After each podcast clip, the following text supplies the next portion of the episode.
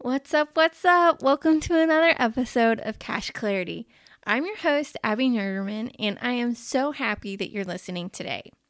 In this episode, I'm sharing the seven steps for breaking through money mindset barriers and attracting more wealth. I chose this topic because even if there are no external factors causing money problems, some of us still struggle with hopping over that invisible barrier to financial freedom and wealth. For whatever reason, there's a peak, then a plateau, and it can't be blamed on inflation alone. What we all want is to sleep soundly at night, not worrying about paying bills or if we're ever going to retire. Depending on the article we read, about fifty percent of Americans are living paycheck to paycheck.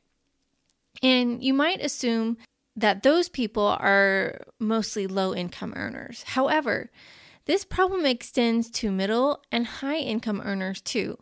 Oftentimes, high-income earners, such as doctors or lawyers, tend to feel a subconscious need to spend more money to reinforce their reputation as being successful in their field.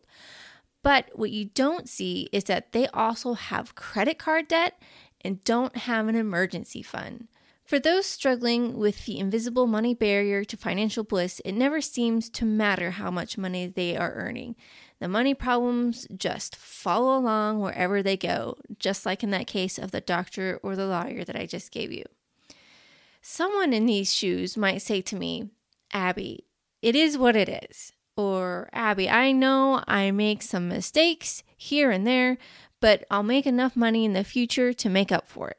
Or they may feel like if they just work a little harder and make a little extra, that's going to change the name of the game.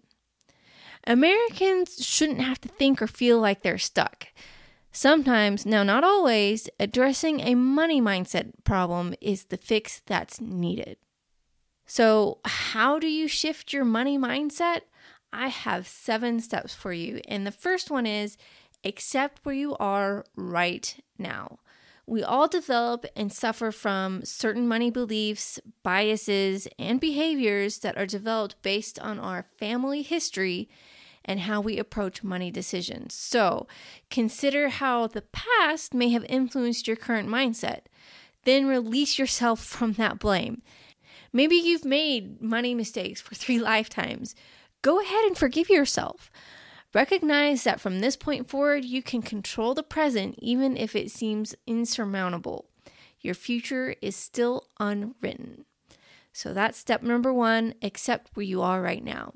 Step number two is identify any money biases or beliefs that you may have. And I have a few of the most common money mindset myths here in this episode, and I'm going to go over those real quick. So the first one is, receiving money is either greedy or selfish. And the mantra that we often hear is, it's better to give than to receive. I know I was told this multiple times as, as a kid during Christmas time. So giving is good, don't get me wrong. Please continue to be generous, generous. But overgiving could cause you an easily avoided hardship that you could just skip altogether. So I have a, a little exercise that I want to go through with you. Now, close your eyes and imagine, well, if you're driving, please don't close your eyes, but close your eyes and imagine what you would do if you had one extra dollar per week. What would you do with that money? After you've thought of a few things that you might do with an extra dollar, let's up that to ten dollars. What would you do with ten extra dollars per week? Now, I want you to think about what you would do with an extra one hundred dollars per week. It should be starting to get a little bit more interesting. You should be getting a little bit more creative on the things that you want to use that money for. Now, think of what you would do with an extra one thousand dollars. And think what you would do if you had an extra ten thousand dollars per week. What would you do if you had one hundred thousand dollars extra per week? Was that interesting? Did your mind come up with, with ideas of things that you could do with all that money. You know, down in the one dollar, ten dollars extra a week, you, your lifestyle probably didn't change too much. In the one hundred dollars to one thousand dollars range, you're probably starting to get creative and, and think of ways that you could improve your lifestyle, either by adding something to it or paying down debt. And then once you get to like ten thousand dollars range, one hundred thousand dollars range, at least for myself, that's where something switches. It, there's a tipping point in there where I stop thinking about myself and my family and what we could do and use that money for, and I start thinking about the things I'm going to do for others. I'm going to help my family or my brothers pay off any loans that they might have, or I'm going to start giving a lot to charity, or I'm going to start a, a foundation or a, a nonprofit, you know, lots of different things. So once you kind of figure out that, that there's a shift that happens from making one level of money and it grows exponentially and what you could do with that to be helping others, then you really start to recognize that money isn't about being greedy or selfish. There's so much potential that you could have with money to giving and improving the lives of others if you are open to receiving more. On top of this exercise, I want you to start thinking about practice practicing daily gratitudes that reinforce the receiving of money. Like, I'm so grateful that I can afford food to nourish myself and my family. Or, I'm grateful to live in a good, safe neighborhood. Or, I'm grateful grateful for a reliable vehicle so I can drive to work or school or the store or the doctor. Think about this money exercise of adding one zero to whatever you're making per week, and then also practice those daily gratitudes of the simple things in life that others aren't as fortunate to have. Now, the second money bias that is common for people to struggle with is they might say, I've never been good with money. Now, we've all made mistakes. It's a fact of life. For example, I've invested in different marketing strategies or ads in my business that never had any payoff. Yeah, I was bummed that I was out that money, but I haven't let it stop me from trying again or trying something different. So the good news here is that the problem isn't permanent, and money skills can be learned and developed over time. You're not forever doomed to be bad with money. And the best place to start is to simply check each of your account balances every day. Go into your online banking portal, check your checking account, your savings account. If you have any credit cards, see how much you have on those balances. Get in the habit of checking those every day. And that will help you build a habit around looking at money. You'll start feeling more confident about looking at it. You'll feel more informed, and it'll just kind of snowball. You'll be more likely to go and learn other things and, and maybe start budgeting or putting a financial plan together. So that was the second money bias. The third money bias is some people tell themselves that I'm I'm just unlucky. Sure, some of us have won that what Warren Buffett calls the ovarian lottery, and what he means by that is one's circumstances of birth is a predictor of financial outcome in adulthood. We know that children born into broken families or chaotic circumstances are less likely to become wealthy versus children who are born to a stable, intact family, but it's not a rule or a guarantee. Our brains are hardwired to look for things that we pay attention to. It's called the R A S, or the reticular activating system. So if you're convinced that you're unlucky, your brain isn't looking for those wealth-building opportunities that might be right in front of you. You can make your own luck if you're looking for it. Now, the last money bias I want to go over is that people often think that wealthy people are crooks. They didn't get all that money by doing it the honest, the right way. So yes, there are some wealthy crooks out there, but there is just as many, if not more, poor crooks. Accumulating wealth does not automatically make you a crook. How good or bad of a person you are is unrelated to how much money is in your bank account. Money is a tool, nothing more. It means that people have a means to exchange value without having to barter goats or cucumbers, in which case I'd be completely in a boat without a paddle because I have neither a goat farm or a cucumber farm. And I want to give you an example, uh, something to think about. So my four-year-old, she can take a wooden spoon and turn it into many things. She can imagine it's a magic wand, like she's Queen Elsa of Arendelle. Or she can bang it on a pot or pan to make a drum, which she does have a flair for performance. Or she can help make dinner by stirring some food. Or she could whack her sister with it.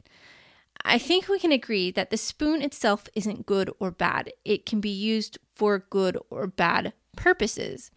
And the same is true for money. You know, instead of using money for something bad, you can always use it for something good. That was the fourth and final bias. And let me just recap those once again. So the first one was receiving money is greedy or selfish. The second one is I've never been good with money. The third one is I'm just unlucky. And the fourth was wealthy people are crooks. Remember, this is not a comprehensive list, an exhaustive list of all the money biases you could have. These are just examples of four of the most common.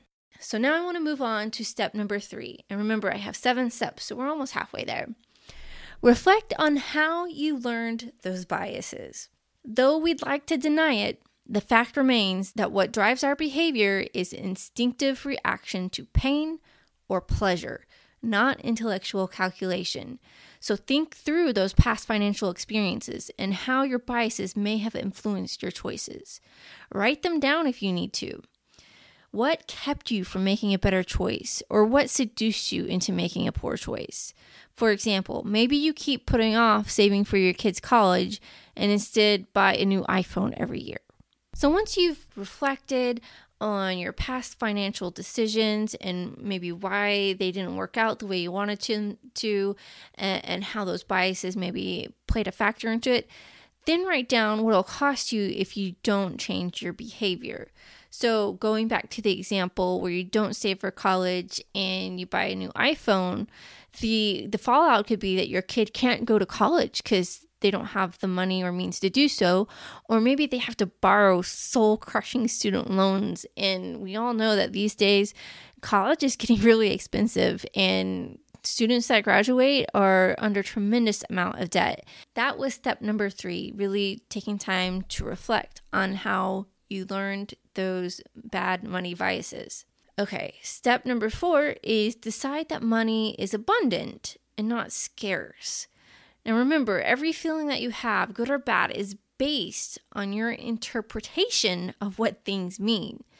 So a person with a scarcity mindset believes there is a finite amount of money to go around, versus a person with an abundance mindset, it believes that there is plenty for everyone. So if you learned from step number three that your biases uh, have led you to a scarcity mindset, you'll need to retrain your brain, and it's completely doable. It's not impossible to do. So the first thing that you need to do is visualize making good money choices. And then once you've thought those through in detail, maybe talked it out and, you know, added color to it like it's a movie, all the sounds, the sights, the feelings of what happens when you make those good money choices, then reaffirm that with a pleasurable thought like, money allows me to provide for my family. So do that over and over and over again until it feels really, really good. And then I want you to do the vice versa as well. Visualize making a bad money choice and reaffirm that with a painful thought like, I'm setting up my kids to make these same mistakes because I'm setting a bad example. If you couldn't tell from the, this example, family is a big motivator for myself. So it was easy for me to throw that in there as an example. But for you, it might be something different. Get creative with whatever your pleasurable affirmation will be and whatever your painful affirmation might be to help you retrain that brain. So step number four was decide that money is abundant and not scarce. Then step number five is to make goals for your future. You want to set specific goals with a specific time frame in mind. For example, a goal could be, I will save five percent of all of my paychecks toward retirement, and I will retire at the age of sixty-five. That's an example of a really specific goal with a specific time frame. And then the next step is to identify the steps that you need to take, but be flexible. So continuing the retirement example, you could sign up for automatic deductions if you have an employer-sponsored retirement plan, or you can set up an automatic transfer from your bank account. The next part of making goals for your future involve reviewing them often to see if you're on the right track. This is where it really pays off to be flexible, you know, kind of test the waters and see if you need to make a change. So going back to the retirement example, you could check your four oh one k balance once a month and maybe increase your contribution as needed if it doesn't look like you're going to be able to hit that retire at age sixty-five goal.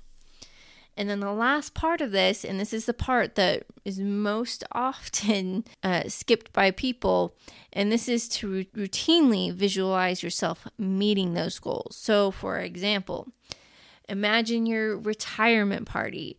Picture all the new hobbies that you've always wanted to try. Visualize the places that you want to visit, or, you know, imagine being able to say yes every time you're asked to babysit your grandkids. I know in my future scenario, I have grandkids because I picture my kids having kids, but, you know, that's their choice. I digress. Studies have shown over and over that people that are most successful at meeting their goals are reviewing them regularly, and they're also doing deep visualization exercises around them. So they journal, they meditate, and they really think deeply on their goals and how they're going to meet them. And this goes back to the reticular activating system, the R A S that I talked about earlier in the episode. So these goal setters are constantly thinking about fulfilling their goal, what it feels like to fill their, fulfill their goal, what it looks like to fulfill their goal, how that impacts the others in their lives if they fulfill their goal. And so they're always on the lookout for meeting these goals. So when opportunities come up, their brain is on notice, aware, looking for those things that would help them meet their goal, maybe meet their goal a little bit faster. So that's step number five, make goals for your future. Step number six is commit to learning. So people who lack financial literacy often become scared or emotional about financial decisions, and as a result, they don't do anything to actively manage their finances. So this is where you want to listen to a podcast like Cash Clarity, shameless plug, or maybe they read books or watch tutorials about budgeting, money management, and financial planning. Or you could assault your financially savvy friend with questions on what they did and, and how they did it to get where they're at. And then you really want to attack one topic at a time as you're committing to learning. So you want to get comfortable with one idea and concept and then move on to the next topic. So for example, you'll start by learning about taxes, then you'll move into budgeting, then insurance and retirement planning and college savings, et cetera, et cetera. The world of finance is extremely broad, and there's lots of avenues to go down and explore and learn about. But, you know, the ones that I, I just mentioned here are good ones to start with. Understanding your tax obligations, learning how to budget, that's really going to set you up and, and lay a good um, framework for, for moving forward. So step number six is commit to learning. And then the last step, step number seven, is align your spending with your core life values. If living healthy is really important to you, then spend your money on healthy foods or gym memberships instead of streaming services and Twinkies. If adventure is really important to you, then save money for big trips instead of buying a new car every few years. Or if education is really important, then save up for college instead of signing up for competitive sports. This is going to be different for everyone. Some people really value spending time with others and don't mind spending lots of money on dining out, but they won't buy a new shirt for years at a time. Versus other people who really value self-expression, they'll want to update their wardrobe every season, but they're only going to go out to eat with friends once or twice a month. So know what you value and don't compare yourself to others because it really runs the gamut. And then don't feel guilty because yours is different from anybody else, whether you're looking at your family or your friends or maybe even your spouse. That was all seven steps to breaking through those money barriers. To refresh you one last time, step number one is accept where you are right now. Step number two is identifying any money bias that you might have. Step number three, reflect on how you learned those biases. Step four, decide that money is abundant and not scarce. Step five, make goals for your future. Step six, commit to learning. And step seven, align your spending with your core life values. Now I want you to review each of these seven steps and complete at least one of the exercises that we talked about throughout the episode. If you don't, you'll continue to make the same money choices that you always have, which could mean staying stuck and feeling like you can never break through to financial peace of mind. However, obtaining an abundance money mindset will result in your financial freedom, which means not worrying about paying bills or being mystified by where all the money went or beating yourself up over money mistakes. Now that we're in the episode, you should understand that the past doesn't guarantee your future and that you can feel confident knowing you can change your financial course today. I hope you come back for the next episode because I'm reviewing the four rules that every business owner needs to know about deducting expenses on their taxes. Knowing this could save you lots and lots of money. So thank you so much for listening. If you like this episode, please subscribe to the show where you listen to podcasts. And if you'd like to be featured in a listener shout out in a future Cash Clarity episode, please leave a review on iTunes. Until next time.